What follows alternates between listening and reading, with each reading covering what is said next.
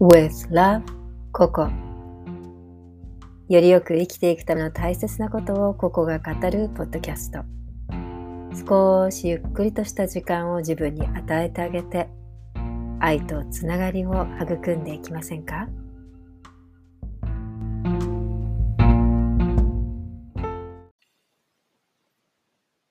はい、皆さん、こんにちは。ここです。ポッドキャスト聞いていただいてありがとうございます。今日お話ししたいテーマは、えー、満足感について、満足感とか充足感。まあ、私たちが生きていく上ですごく大事なものですよね。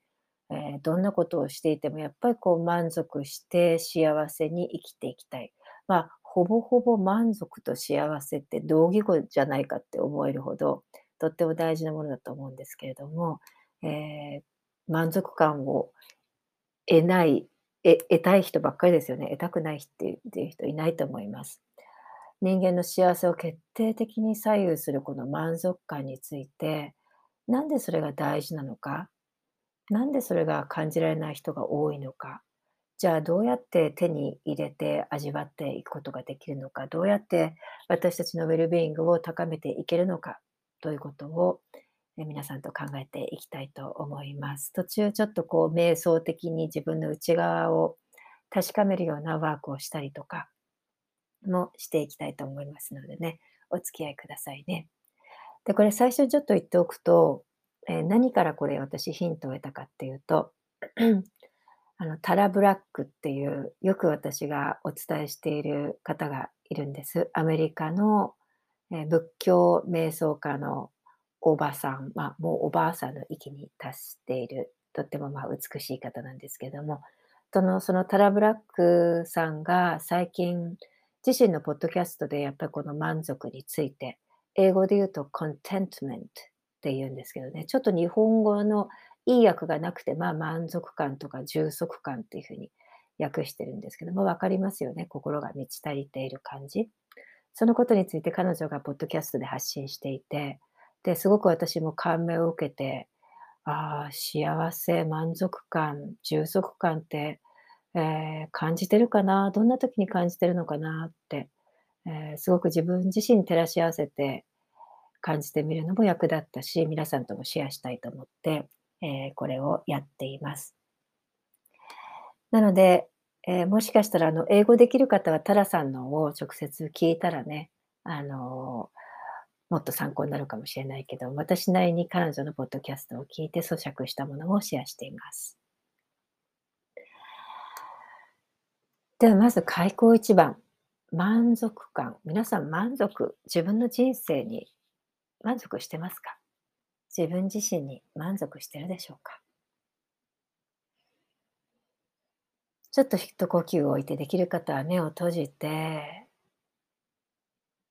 自分の心に聞いてみて、私自分の人生に満足してるかな少し時間をとってみて感じてみましょうかね。満たされてるかな充足感があるかな心からの安堵とか、心からの安らぎとか、幸福感とか、心が満ち足りた感じ。今にくつろげていて、心の奥底の方で無限の広がりがあって、穏やかな優しい気持ち、感じているだろうか。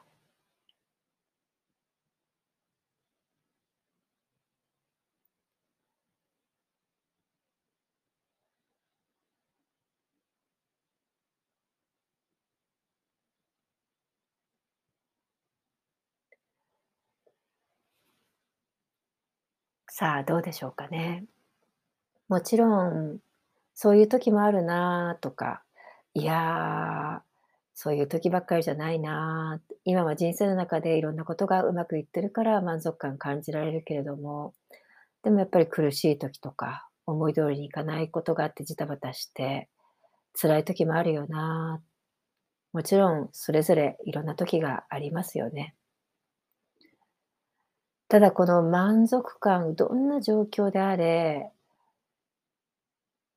心に不平不満がない状態、心が満ち足りている状態であることが私たちの人生の充実感、幸福感を決定づけていくというふうに言われている。この満足しているっていう状態に私たちがあることが私たちのウェルビーイングと非常に深く関係しているというか、まあ、ニアリイコールというふうにも言えるわけですね。ヨガのニヤマ。ニヤマっていうのは自分の生活の中での規律のようなもの。その中で三等者というものがあります。それは自分をよくわきまえていて、それ以上のものを求めないという状態。次から次へにならないということ。老子の言葉で言うと、樽を知るっていう状態ですね。どうでしょうか、皆さん。身分相応の、まあそれはそのお金持ちだからとか、これぐらい私はお金を持ってるからこれぐらいでいいっていうことではなくて、まあ考えてみたら、私たちはこうやって地球上に生きていて、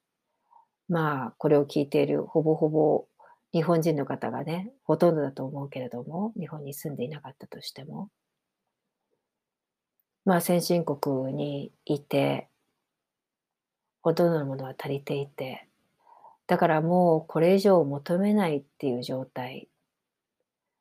もうだいぶ地球からいろんなこと、ものをいただいているから、そして知らず知らずのうちに資源を食いつぶして生きているから、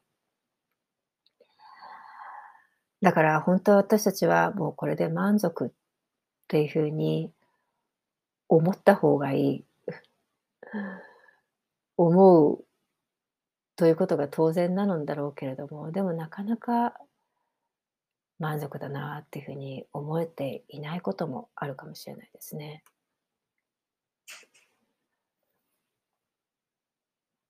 実はこの満足感の現状っていうことを考えてみると、満足感が得られない人たちっていうのがとっても増えているというふうに統計でも出ています。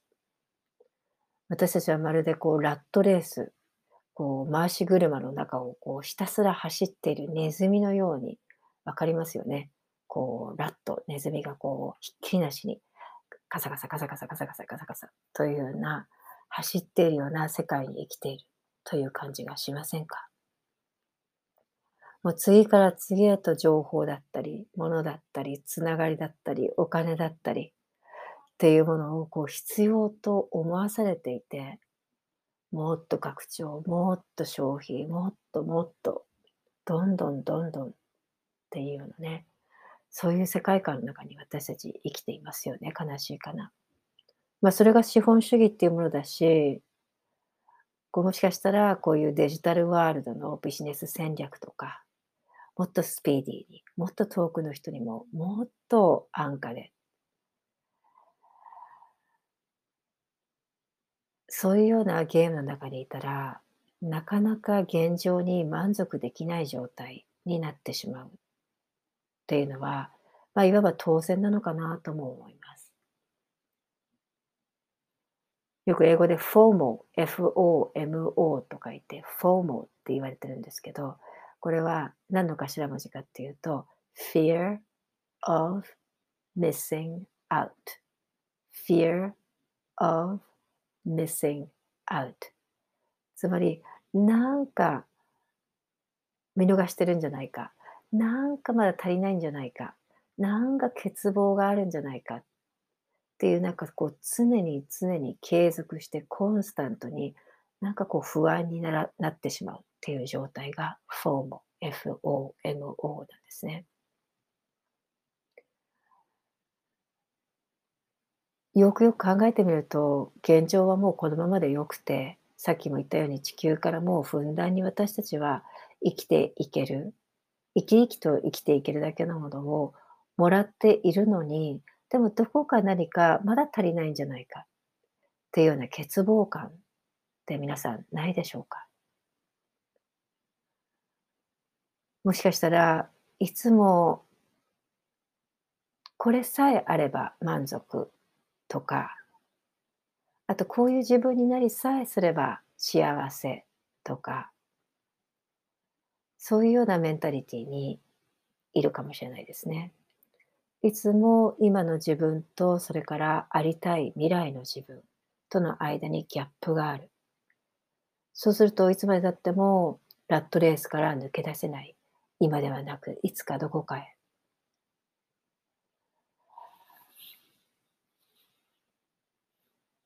私たちの生活の中にはこう doing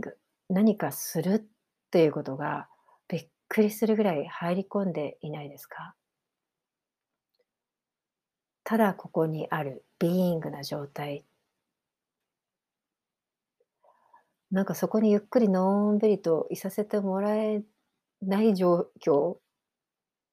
まあそういった被害者意識になることもないんだけども自分自身も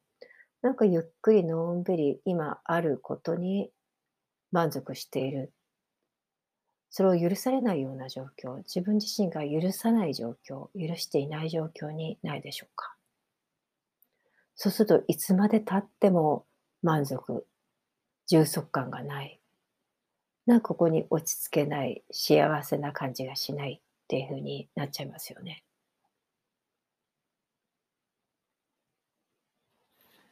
じゃあもう少しそれを噛み砕いてこの満足感を遠ざけてしまう習慣ってどんなものがあるでしょう？これね2つ私挙げたんですけれども1つは今言ったように何かが足りないっていう不足感ですね。これさえあれば、この会社にに就職さえすれば、これだけ貯金さえあれば、このプロジェクトがうまくさえいけば、子供さえいれば、結婚さえできれば、お母さんとの仲違いさえ解消できれば、そういったなんか不足感、なんかそういうこうコンディション、何か条件さえあれば満足っていうようなメンタリティが満足を遠ざけてしまう習慣。これも習慣なんですよね。私たちが頭の中で、そういうもうプログラミングのように、あ、これさえあれば、フォロワー数がこれさこれだけ増えればっ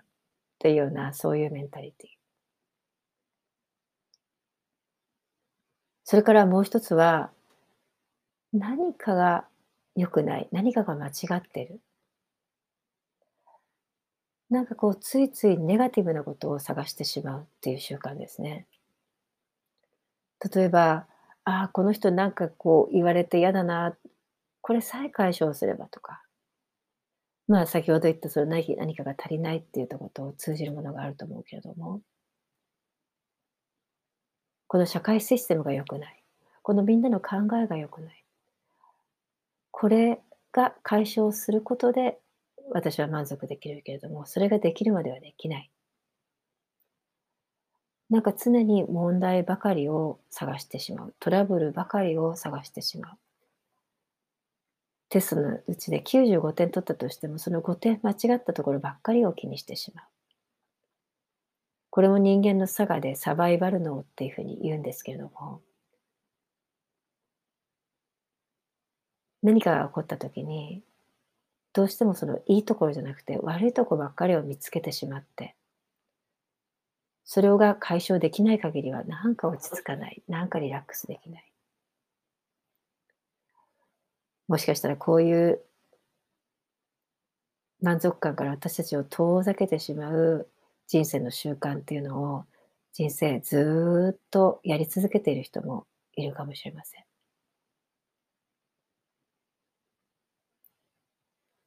でもこれはグッドニュースで、ちょっと意識を変えていけば、いかようにも変化していけることなんですね。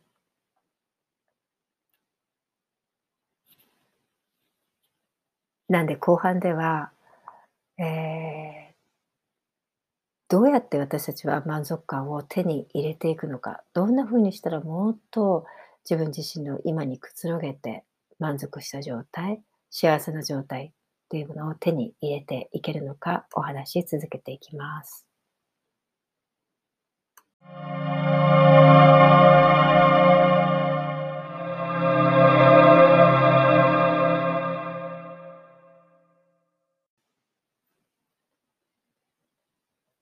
満足感って大事だなって皆さんここまで聞いていただいて感じてくれてるかなと思います。仏教の中でも人生を豊かにしていくためにはこの現状に満足していくっていうことがとっても大事だというふうに言っています。でね、ここで一つ言っておきたいのが、その現状に満足しちゃうと向上心とか何かこう自分の生活を良くしていこうという能動性が失われちゃうんじゃないかっていうふうにおっしゃる方がいるんですね。皆さんの中にもそういうふうに感じた方もいらっしゃるかもしれない。でもね、例えばこんな話があります。インドの平和の父として名高いガンジー。彼は必ず週1回はお休みをとってお祈りしたりとか自分自身を整えたりとか、えー、ちゃんとその休息日に当てるっていうことで、えー、まあ世界的に名の知れた今でも語り継がれるような平和活動というのを継続していった。つまりなんかこう怒りとか恐れとか焦燥感から何かをやり続ける。それと疲れちゃいますよね。結構平和環境活動家の中でもそういう方いらっしゃるかもしれないけども、なんか生きり立って、なんとか反対とか、こうあらねばならないっていうエネルギーって、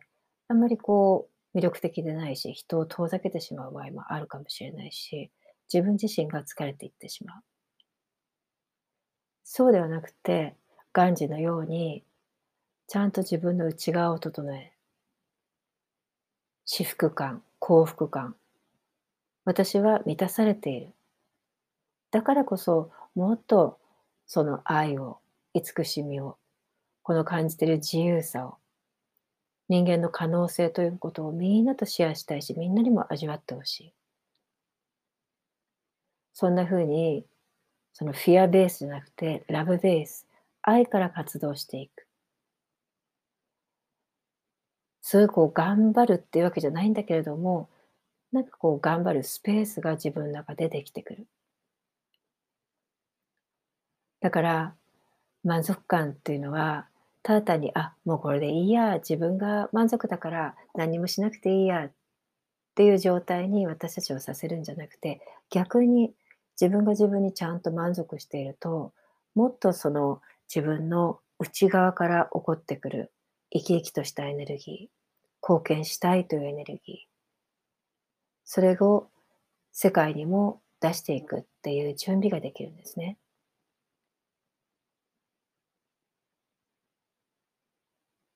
それからもう一つ満足感の迷信というふうに言われていることが全てがうまくいってるそれでやっと満足になれるんでしょ？っ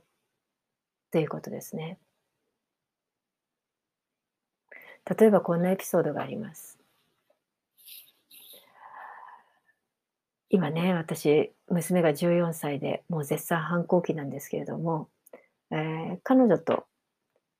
そんな中でもすごくこう、心が通い合ったような楽しい会話ができたり、食事の時に彼女が学校で起こったことを教えてくれたりしていると私は、ああ、彼女もすくすくと育ってるな私にも愛を注いでくれてるし、感謝もしてくれてるし、満足だなありがたいな、嬉しいな、幸せだなって思うんですよね。でもじゃあ彼女が反抗している時はそういうふうに思えないかっていうと今まではそうだったんですよね。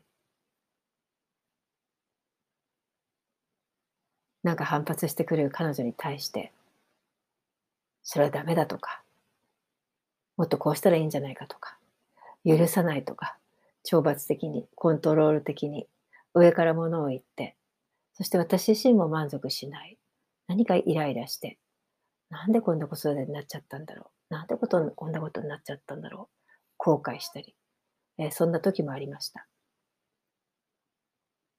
でも、今はこんな風に考えています。今ね、彼女は本当にこう反抗期絶賛期で、全てがうまくいってるわけでは決してないんですね。で、この間も家出をして、まあ近くにいる、まあ、私の前のパートナー、彼女のお父さんのところに何日か行って、まあでもこの間あっけなく帰ってきたんですけども、でもその家出をした時も、私はもう本当に胸をはが張り裂けそうな気持ちで、悲しいな娘がいなくなってしまってガラーンとした家で、涙を流し、早く帰ってきてくれないかなっていうふうに思ってたんですけれども、でもそういうよからぬことが起こっていたとしても、でもそれをそのままそっくり受け止めるっていうことができたんですね。娘は必要な今成長の過程にいるし私もそれをただ見守ってあげてとても辛いけれども遠方から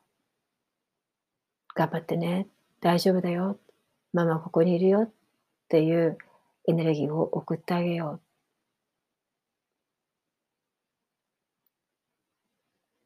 なかなかそれはすぐにはできないことかもしれないけどもゆっくりと呼吸をして今ここの体の感覚に意識を持っていったりとか仏教の大きな教えである全てのものは移ろい変わっていく。なしは全てのものはつながっていく。そういうマントラを自分の中で唱えたりして。そうすると自然とああもう嫌だああ悲しいなんとかしたい。っていうジタバタしている気持ちがスーッと和らいでいって。これもそのまま受け止めよう。本当に辛いけれども受け止めていこう。そんな境地になったらなんか自然とこう満たされた感じ。今私はただ人生の必要な試練を味わってるんだな。彼女もそうなんだな。っていう広い平野に出られたんですね。だからここで言いたいのはその満足感っていうのは全てがバラ色でうまくいっていてのどかで幸せでああもう万事 OK っていう状態を目指しましょう。というわけでなく。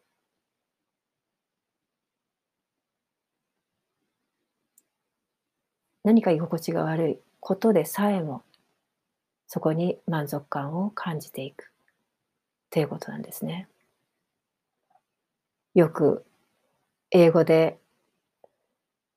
言うフレーズですごくいいなと思うのがあってとても簡単なんでシェアすると。You're not okay. I'm not okay. And that's okay. わかりますかね？あなたは今、すべてのニーズが満たされて、すべてがうまくいってるってわけじゃないかもしれない。私もそうです。何か居心地の悪さを感じたりとか、怒りや妬みもある。OK じゃない。あなたも私も OK じゃない。でも、それで OK です。っていう完全なまでな、ラディカルなまでの需要。これが満足感を得ていくための一つの大きな秘訣です。じゃあどんなふうに満足感を得ていけるのかっていうことをもう少し深掘りする前にもう一つ満足感の名詞についてシェアしたいと思います。これはさっきのその現状の満足、現状に満足するかどうかっていうことにもともつながってるんですけど、なんか満足感を得ると、こうなりたいっていう夢や希望をなくさなきゃいけないんじゃないかっていうね、えー、言ってくる人もいます。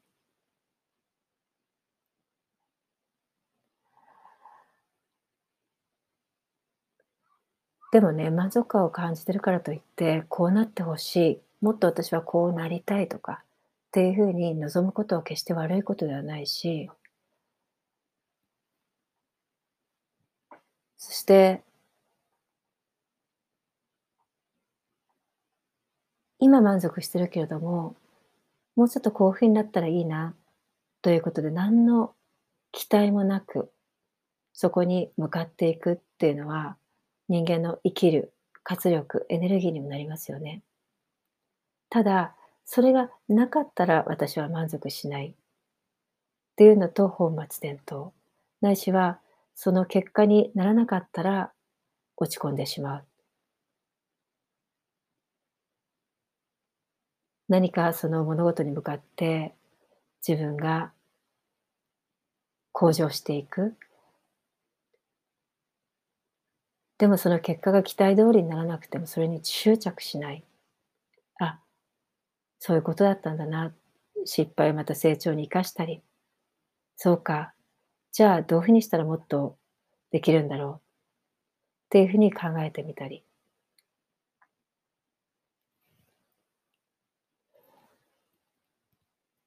そして何かを求めたい、求めて、求めてはいけないっていうわけじゃなくて、やっぱり、例えば誰かに褒められたりととか、美味しいご飯が食べられたりとか、理想的なパートナーに出会えたりとか、したら私たちは嬉しくて幸せになる気持ちは当然ですよね。だけれどもそれが必須条件にならないようにということです。前半でもお話ししたように、これさえあれば私は幸せ。これさえあれば私は充足感を得られてる。そういった条件付きの満足感ではなくて、何がなくとも、今私は身分相応のものを得ているし、こうやって呼吸しているし、生きているし、そういうふうに思えたら、とっても強くないですか？昨日ね、私のパートナーが面白い話をしてくれたんですけど、彼がね、昼寝をしたんですって。私は外に出てたんだけども、帰ってきたら、何してたのって言ったら、昼寝してた。で、なんかやることがあったんだけれども、寝てしまって、で、まあ15分間ぐらい昼寝をした後に、はーって起きて、で、今までだったら、あ、寝ちゃった。これもやんなきゃいけないの、あれもやんなきゃいけないの、もう何時なのにっていうような駆り立てられる気持ち、焦る気持ち、自分を責めちゃう気持ちがあったかもしれないけどけども、なんかね、起きた時に、ああ、休めた。で、隣の家から、まあ、うち京都なんでね、結構家が密集してて、なんかこう、お琴のが聞こえてきたりするんですけど、なんかそのお琴の音が静かに聞こえてきていて、で、ちょうど暑くもなく寒くもなくいい風が吹いていて、もうなんか本当にこう、得体の知れない充足感と満足感とありがたいなーっていうね、本当にこう心から満足する気持ちを味わってたんですって。で、それってすごいことだねって話してたんですけれども、つまりこう自分にそれを感じていいんだよとか休んでいいんだよ。自分はそれだけの時間を取るのに値する人間なんだよっていうことをこう許可してあげてるっていう状態ですよね。そこは何にも罪悪感を感じずにとか生産性とかやることリストのチェックとかそういうことから追い立てられずに、ただただ、今のこの休めている体、周りの物事に五感を開いて、それを味わっていられる、その自分、何はなくても、その状況に満足しているっていう状態。それって本当に満足感人間の一番幸せな状態だねって話してたんですけど。さあ皆さんはいかがでしょうか？どんなふうに私たちは、えー、満足感得ていけるんだろうか？前半で私たちはラットレースのように次から次へと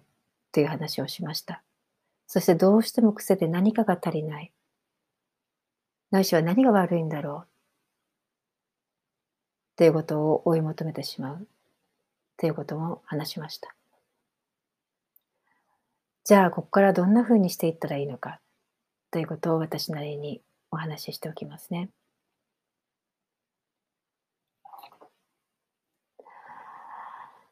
まずは、一つ言えるのは、今、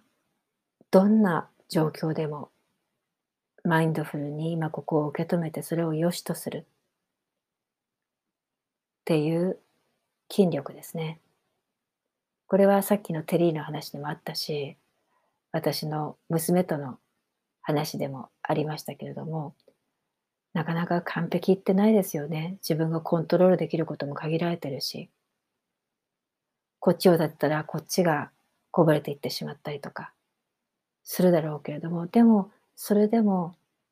ゆっくりと呼吸に意識を合わせたら今ここに戻ってくれるから、そして立ち上がってくる、立ち上がってくるすべてのものをこれはこれ、これでいいんだっていうふうに受け取ること。時空を超えた完璧な需要、受け止めること。サレンダーとも言いますよね。これがどんな状況でも満足感を得ていくことにつながるんではないでしょうか。晩年ね、あの、クリシュナムルティっていうインドの哲学者が有名な方ですけれども、彼がもう亡くなる寸前に、では皆さん、私のウェルビーイングの秘訣を教えますっていうふうに言ったんですって。周りでずっとこう彼を見てきた彼のお弟子さんたちは、これはなんだなんだっていうふうにこう身を乗り出して聞くわけですよね。そしてクリシナムルティは言ったそうです。I don't mind what happens. I don't mind what happens. 私は何があっても気にしないんです。私は何があっても気にしないんです。それがクリシュナブルティのウェルビーイングの秘訣。ちょっと一息ついて、そのエネルギー自分の体の中で感じてみてください。何があっても動じない究極のサレンダーの状態。それがどんな状態でも自分を満足な状態にを感じさせてくれる。その大きな秘訣です。それからあと2つ満足感を得ていくためのとても大きなプラクティス。もう一つは感謝のプラクティスです。これはまあいろんなところでね、言われていると思うけれども、こんな統計があるんですって。あるね、こう集団の人たちに、とにかく3つ感謝することを書き出す。これを15日間やってください。やり続けてください。というふうに言ったら、その15日間後、なんとそのやった人たちの92%の人が幸福度を上げたという統計があるんだそうです。どうでしょう、皆さん。これもさっきのに通じるかもしれないけど、どんなことがあっても感謝することに目を向けていく。これも意識のもうどこに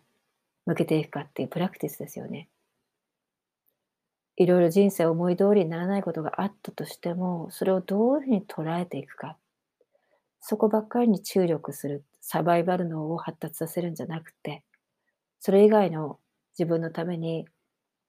よく回っていること、うまくいっていること、そちらの方に目を向けていって、感謝の気持ちを耕していくっていうことで、内なる平和を手に入れていくことができます。感謝の気持ちを持っていくと、次の行動というのが少し楽にエゴを手放したものになっていって、そして今日のテーマである、その満足している、心に不平不満がない状態、いろいろあるけれどもありがたいな、満ち足りた状態に心がなっていきます。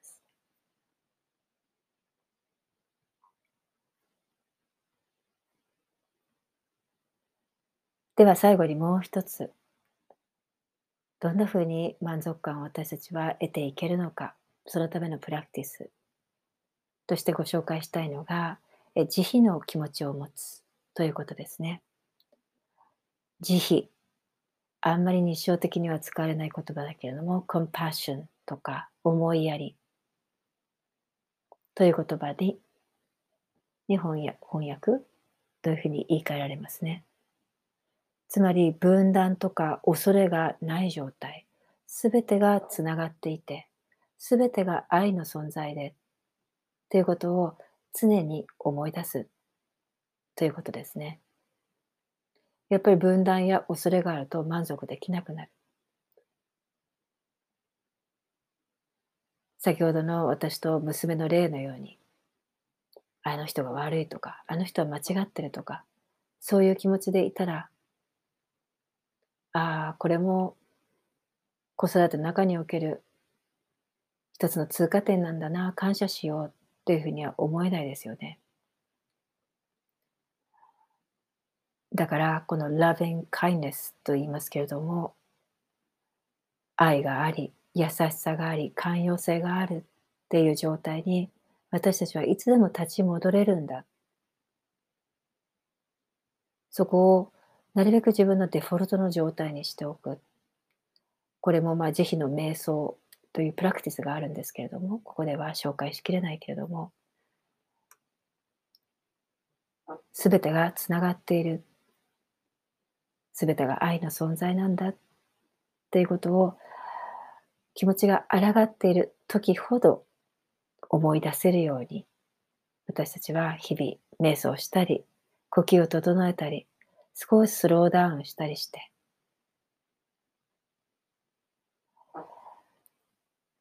とにかく今ここがどんな状態だろうと満足、充足感を覚えて、これでいいんだっていうふうに感じていくことが幸せな人生を作っていくっていうことにつながるから、それを今日お話ししたようなことを意識してやっていきましょうよ。グッドニュースはいつも愚痴を言っていたり、わあ、私全然不幸せだなっていうふうに思っている人でも必ずその脳のね、OS を書き換えて、心を入れ替えて、ちょっとポイントを変えていくだけで、今ここにくつろぐっていうことができるようになってくるから。これも一日してにならずだけれどもこうやって仲間と一緒にやっていったら絶対に少しずつ少しずつでも体質が幸せ体質に変わっていくから私も頑張ります皆さんもよりよく生きていくために今日のこのお話が役に立つと嬉しいなと思っています。どうぞね、時空を超えた広がりのある大きな深い心で私たちがこの命を全うしていけますように。